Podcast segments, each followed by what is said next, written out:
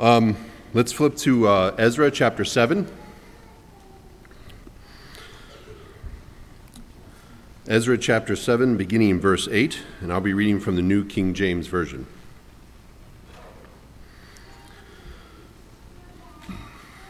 And Ezra came to Jerusalem in the fifth month, fifth month, which was not in the seventh year of the king. On the first day of the first month, he began his journey from Babylon. And on the first day of the fifth month, he came to Jerusalem, according to the good hand of his God upon him. For Ezra had prepared his heart to seek the law, the law of the Lord, and to do it, and to teach statutes and ordinances in Israel.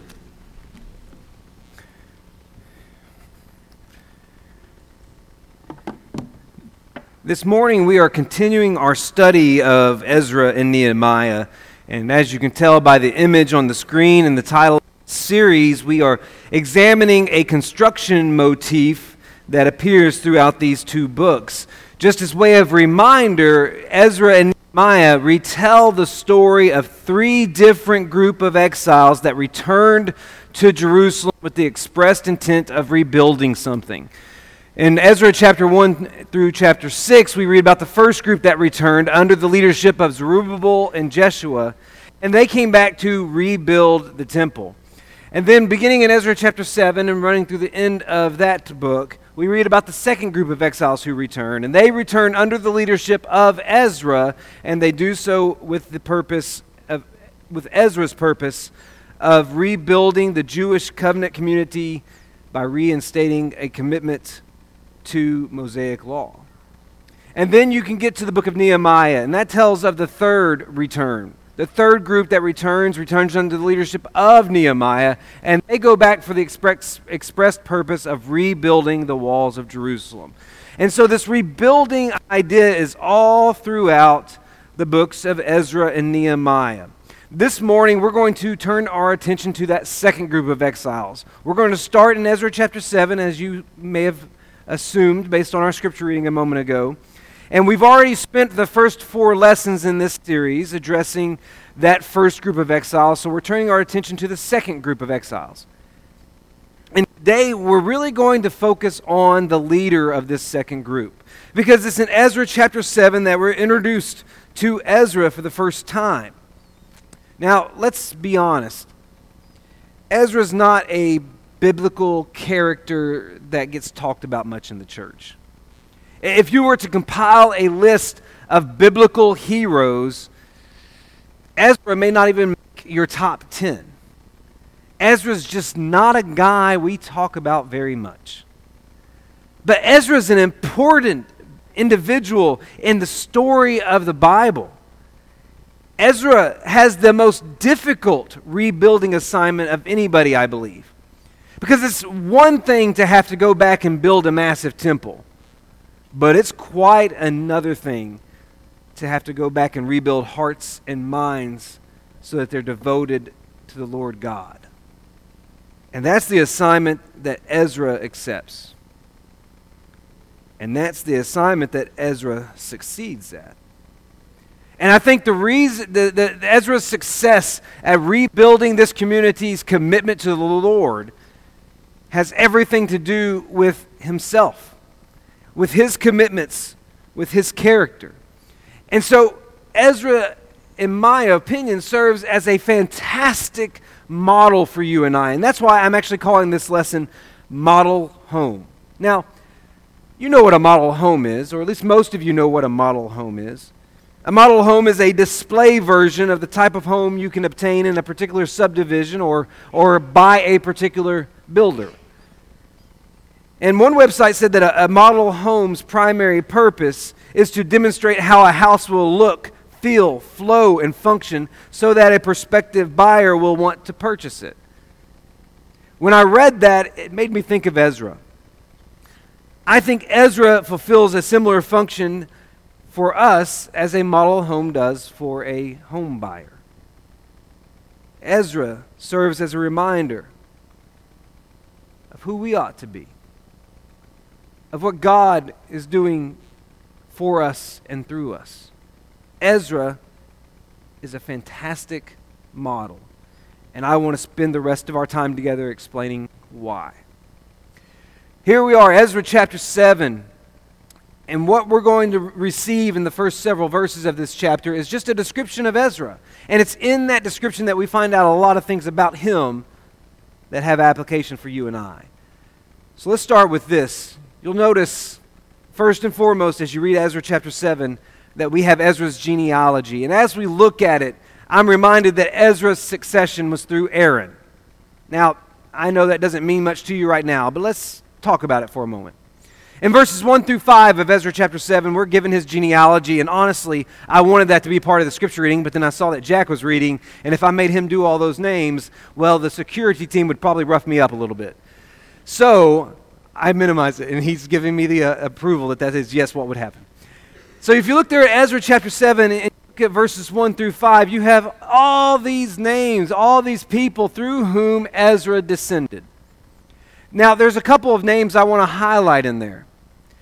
First off, you'll come to the name Hilkiah at the end of the first verse.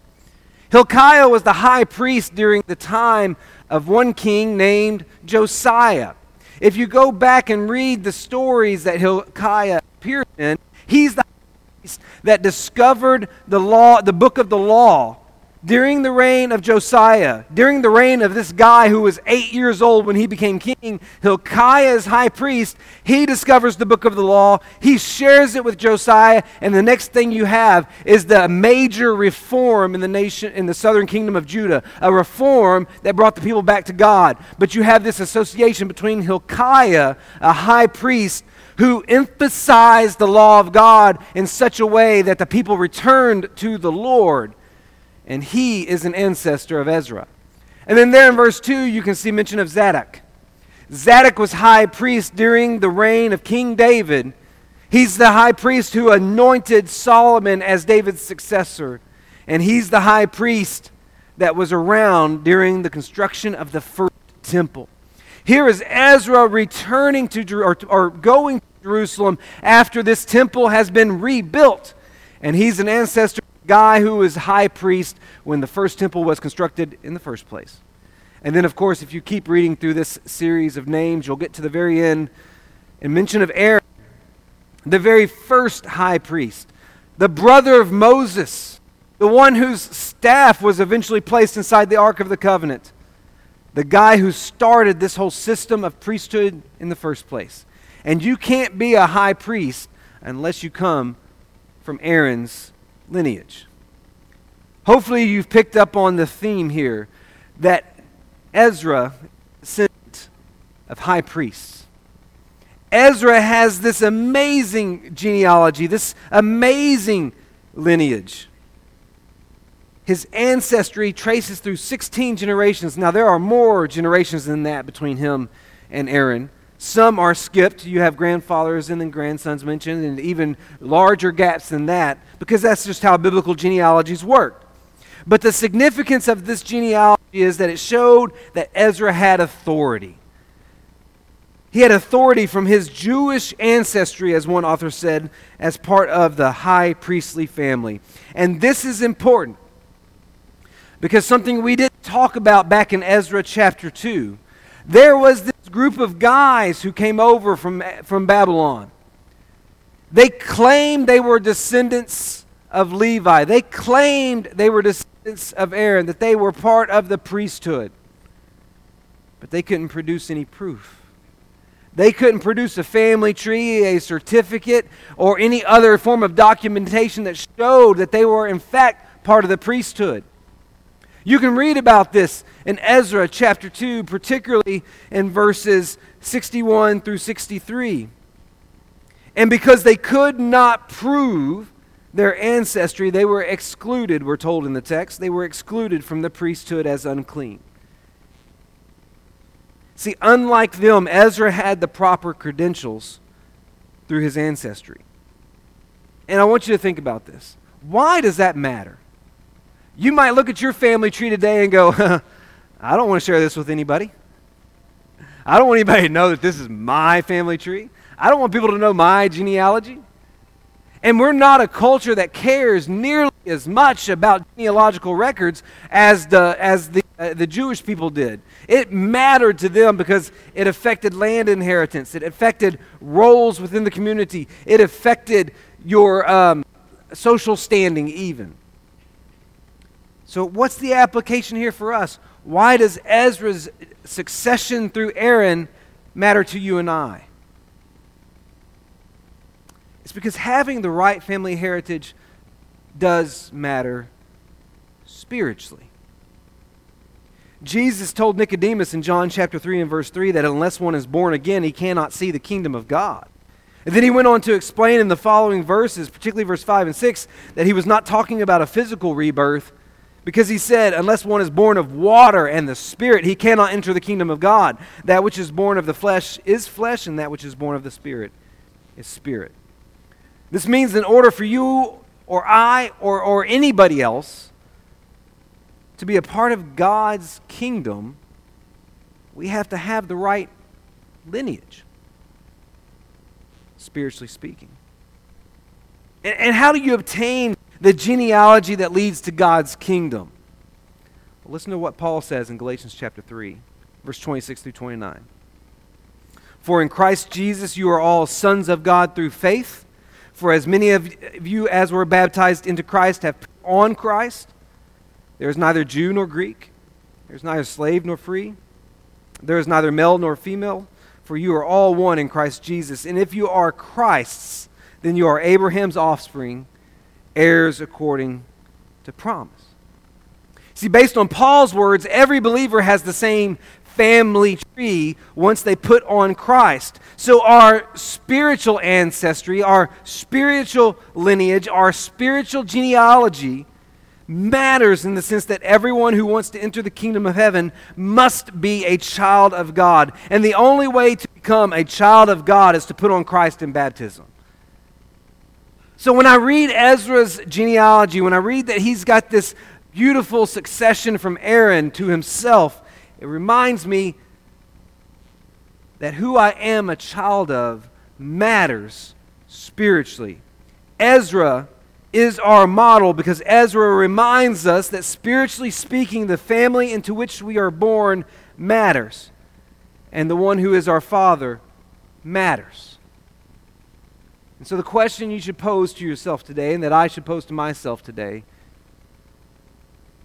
is Am I born of the water and spirit?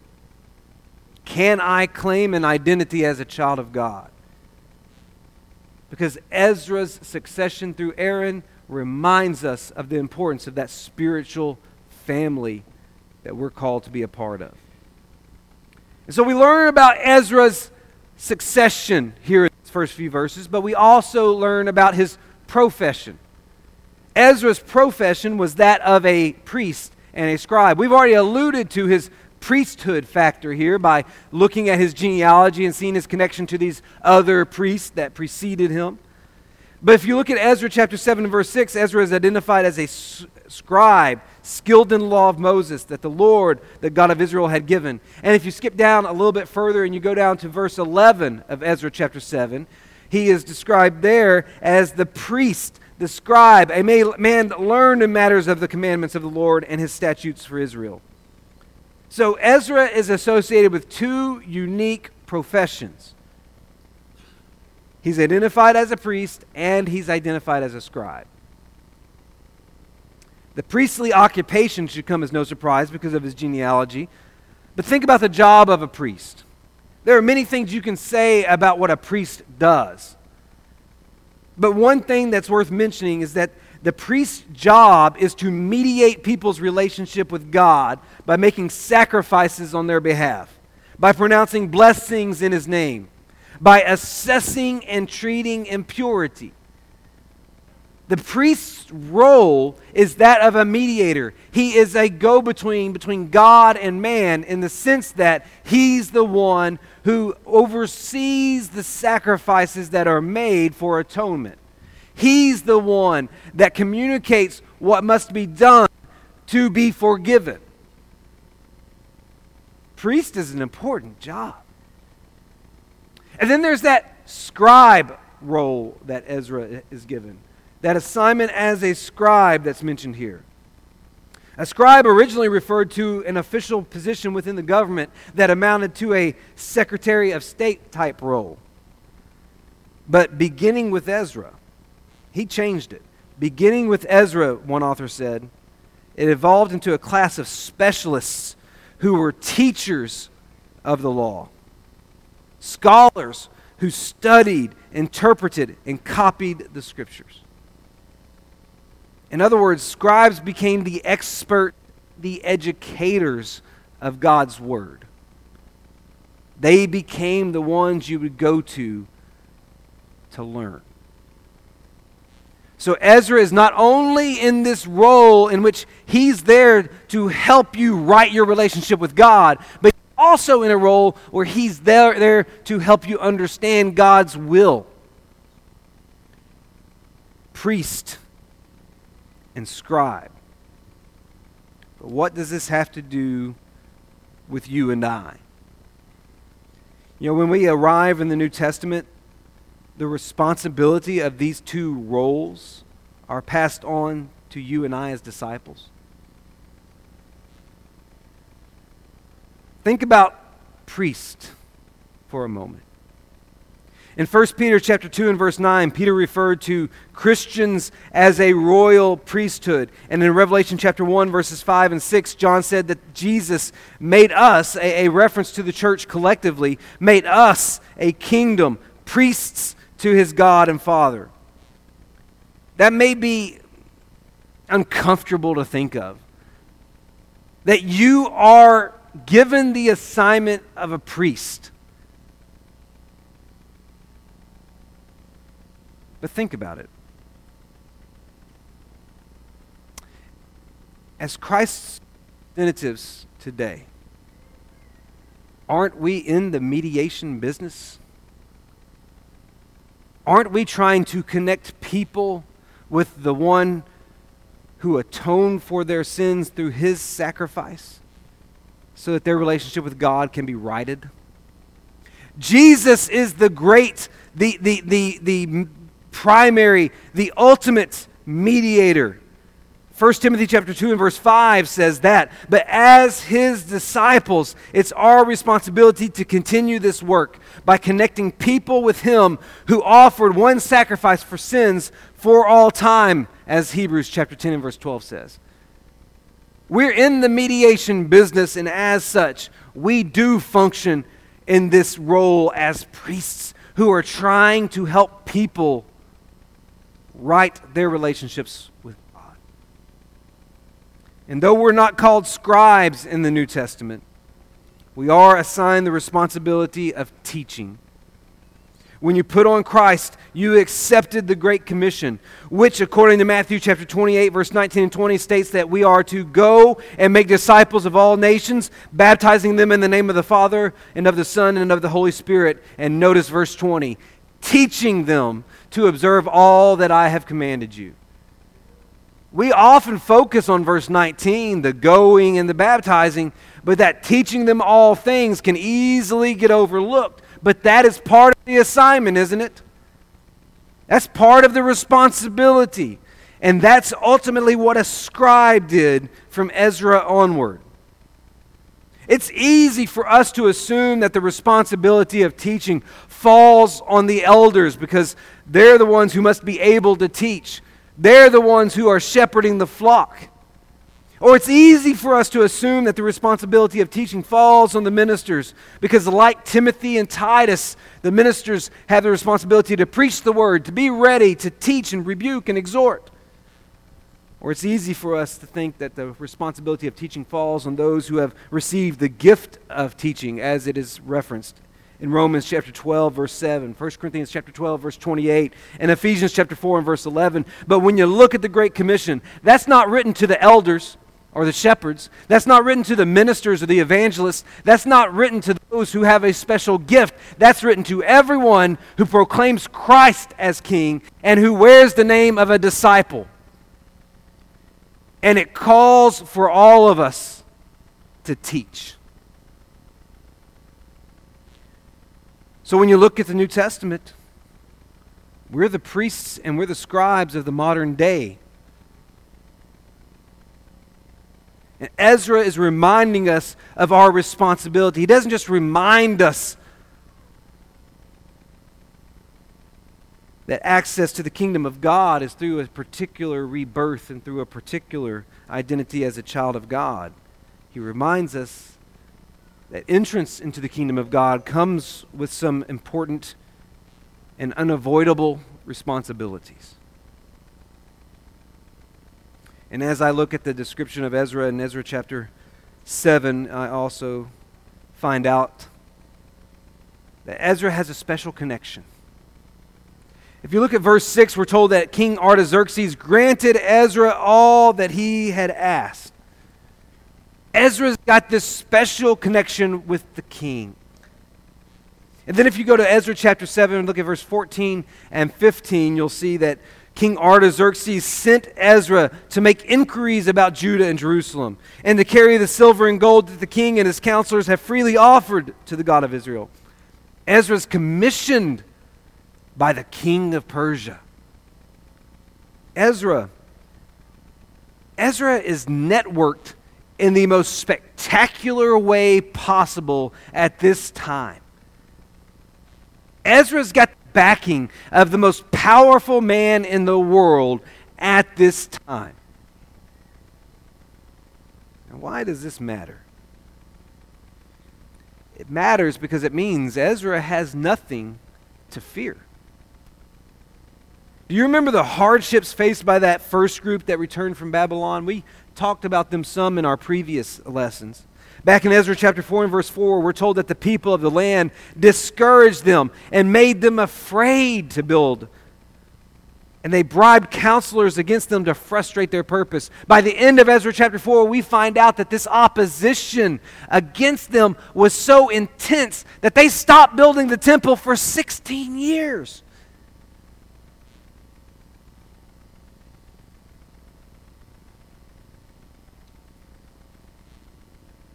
Then in Ezra chapter 5, after the work on the temple resumed, the provincial governor investigated the legitimacy of their project. But thanks to God's providence, that investigation did not negatively impact their production. And the temple was finally rebuilt. In other words, when you look at the first group that returned from exile, what you see is a group who was constantly encountering hardships, who was constantly encountering obstacles, who was constantly encountering opposition. They faced such difficult opposition that they were afraid at times to do the very thing God had ordered them to do. Now here's Ezra. Ezra entering the same territory. This same area that has been full of opposition, Ezra is now entering, but he can enter it confidently because he's backed by the king. He's got authorization, he's got permission, he's got protection because in his hands is a letter from the king. So Ezra's mission was backed by the king of Persia. That gave him confidence. But more importantly, Ezra's mission was backed by the King of Kings. Three times in Ezra chapter 7, reference is made to the hand of God being with Ezra. After we're introduced to Ezra, in chapter 7 and verse 6, we're told that the hand of the Lord his God was on him. Then in Ezra chapter 7 and verse 9, after detailing the date of departure from Babylon and the date of arrival in Jerusalem, the text implies that, that the journey was a success because the good hand of Ezra's God was on him.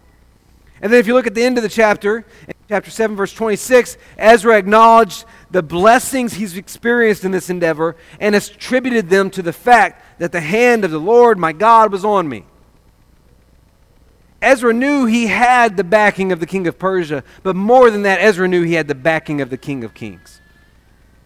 And Ezra can enter Jerusalem confidently because he's holding a piece of paper from the king of Persia that gives him the right to do this. But Ezra can also enter Jerusalem confidently because he has the word of God in his hand. The king of Persia referenced this fact in Ezra chapter 7 and verse 14 when he commissioned Ezra and he said, You are sent by the king and his seven counselors to make inquiries about Judah and Jerusalem according to the law of your God, which is in your hand. Here's my point Ezra has nothing to fear. Nothing at all to fear. In fact, you're going to find out when you get over to Ezra chapter 8 that he's going to deny a military escort from the king of Persia because he's got such confidence that God's going to protect him that he makes the journey without any extra help. Ezra has nothing to fear, not only because he's got the authorization of the king of Persia, but more importantly, because he knows God is with him. Ezra's got nothing to fear. And like Ezra, we have nothing to fear.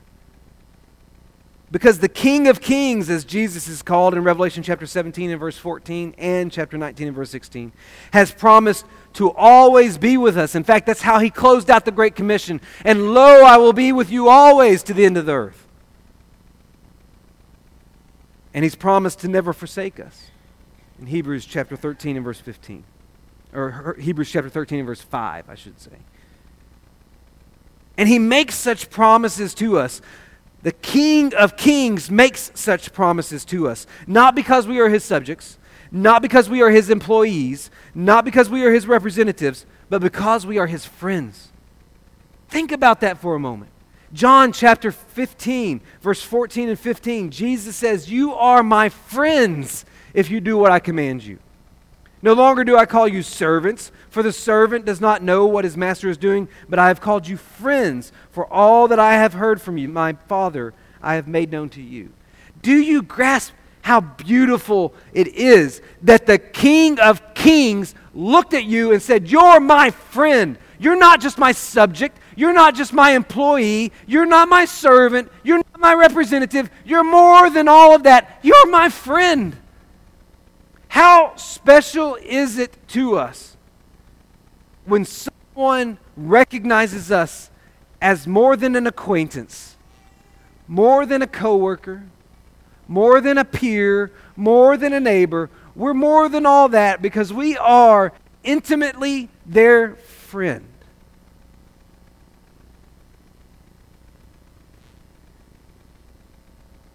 And that's what God has called us. See, Ezra is our model because Ezra reminds us that we have nothing to fear because we are connected to, endorsed by, and under the protection of the King of Kings. So, why do we go on living in this life afraid of what's around the next turn?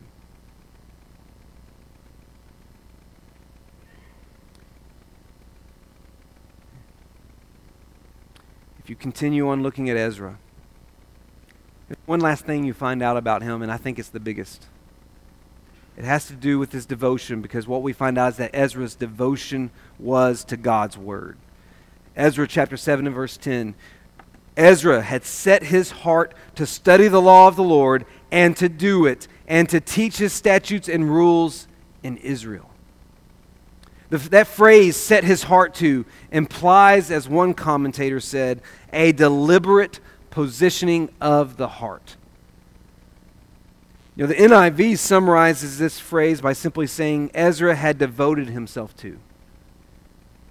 Ezra had devoted himself to studying, to doing, and to teaching the law of the Lord. That devotion to the Word of God immediately reminds me of what is said about Ezra, uh, or about the infant church in Acts chapter 2 and verse 42. Immediately after the conversion of 3,000 on the day of Pentecost, we're given a description of eight different practices or activities to which the early church devoted themselves. And the very first one that's mentioned is that they devoted themselves to the apostles' teaching. Now, you have to remember that the infant church did not have the Bible as we know it. They had access to the Old Testament, but relied upon the apostles' teachings to supplement their scriptures with information pertaining to the new information pertaining to the new covenant. Thus, by saying that they were devoted to the apostles' teaching, Luke is ultimately telling us that they were devoted to God's word. Now, think about that. Ezra's going to Jerusalem, and the one key quality that stands out about him is he's devoted to the Word of God. At the birth of the church, the first thing we're told about the church is that it's devoted to the Word of God. So the question you and I have to ask ourselves is, is, is are we devoted to the Word of God? And I know that you know what devotion means. I know that on Saturday, this coming Saturday, you're going to display that or you're going to hate that. One or the other. College football season kicks off on Saturday, and there is nothing that demonstrates devotion like college football. Am I right? Can I get an amen? The fact that you just amen that proved my point.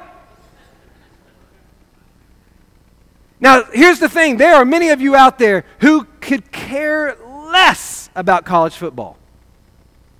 College football doesn't matter to you. But you still see the devotion. See, college football fans are wholeheartedly devoted to their teams. Devotion for them means they may, may never miss a game, either in person or on television or on radio.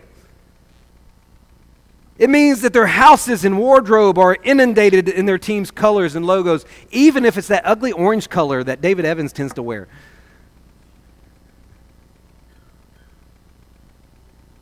It means they've memorized their team's fight songs, slogans, and cheers. I hate to even have the, role, the word roll in my sermon because I'm scared something's going to come after that. It means they know the players and coaches, the statistics, the schedules, the history, the traditions. They know all this stuff. It means they are engaged with, invested in, and dedicated to their team to the point that they are annoying when they win and they are intolerable when they lose.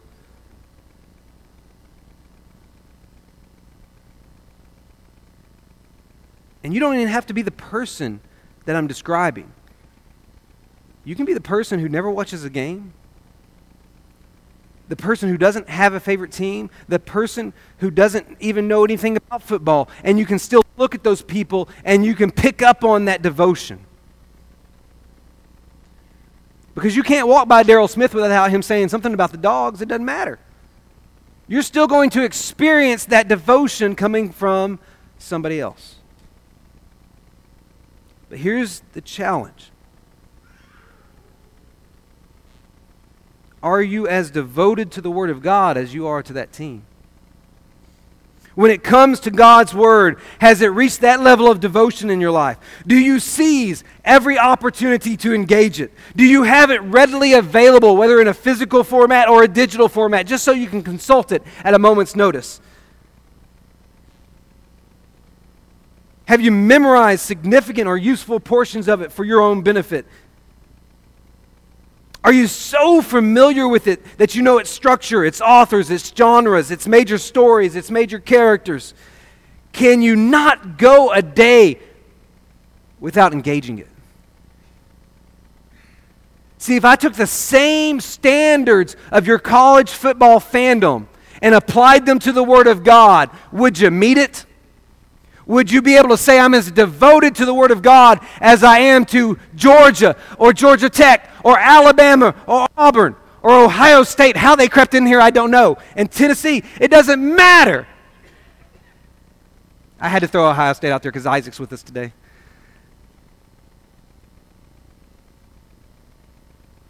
If we applied your standard of devotion to your college football team, or the standard of devotion you unfortunately have to witness in a college football team?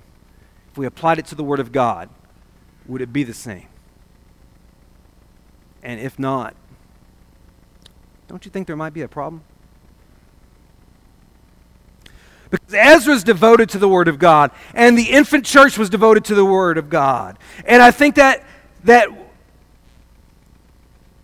we need to be reminded through Ezra's story that there are some things worth being devoted to more than others.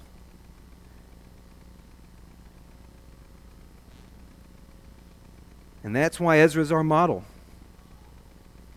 Because Ezra reminds us that nothing should receive our attention, our allegiance, our devotion like the Word of God, since it alone is profitable for teaching, for reproof, for correction, and training in righteousness, as 2 Timothy chapter 3 and verse 16 says. So, we look at four things from the life of Ezra today as we're introduced to this remarkable character in Scripture. The question you have to ask yourself at this point is Am I modeling my life after Ezra?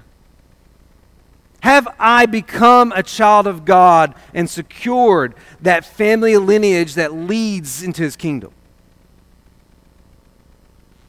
Am I fulfilling my responsibility as a child of God, as one who mediates and one who teaches?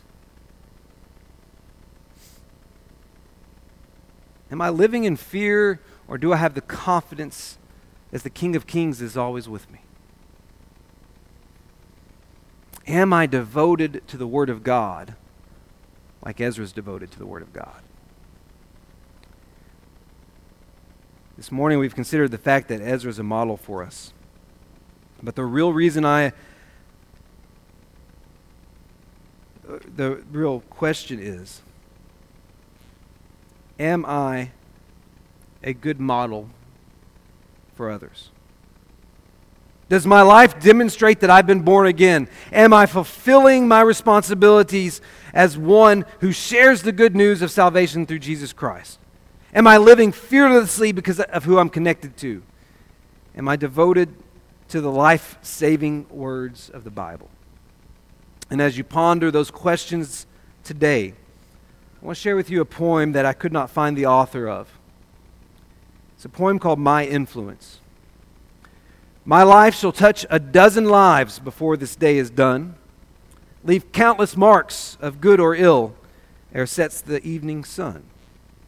This, the wish I always wish, the prayer I always pray. Lord, may my life help others li- other lives it touches by the way. I think Ezra's life does that for us. The only question is does our lives do that for others?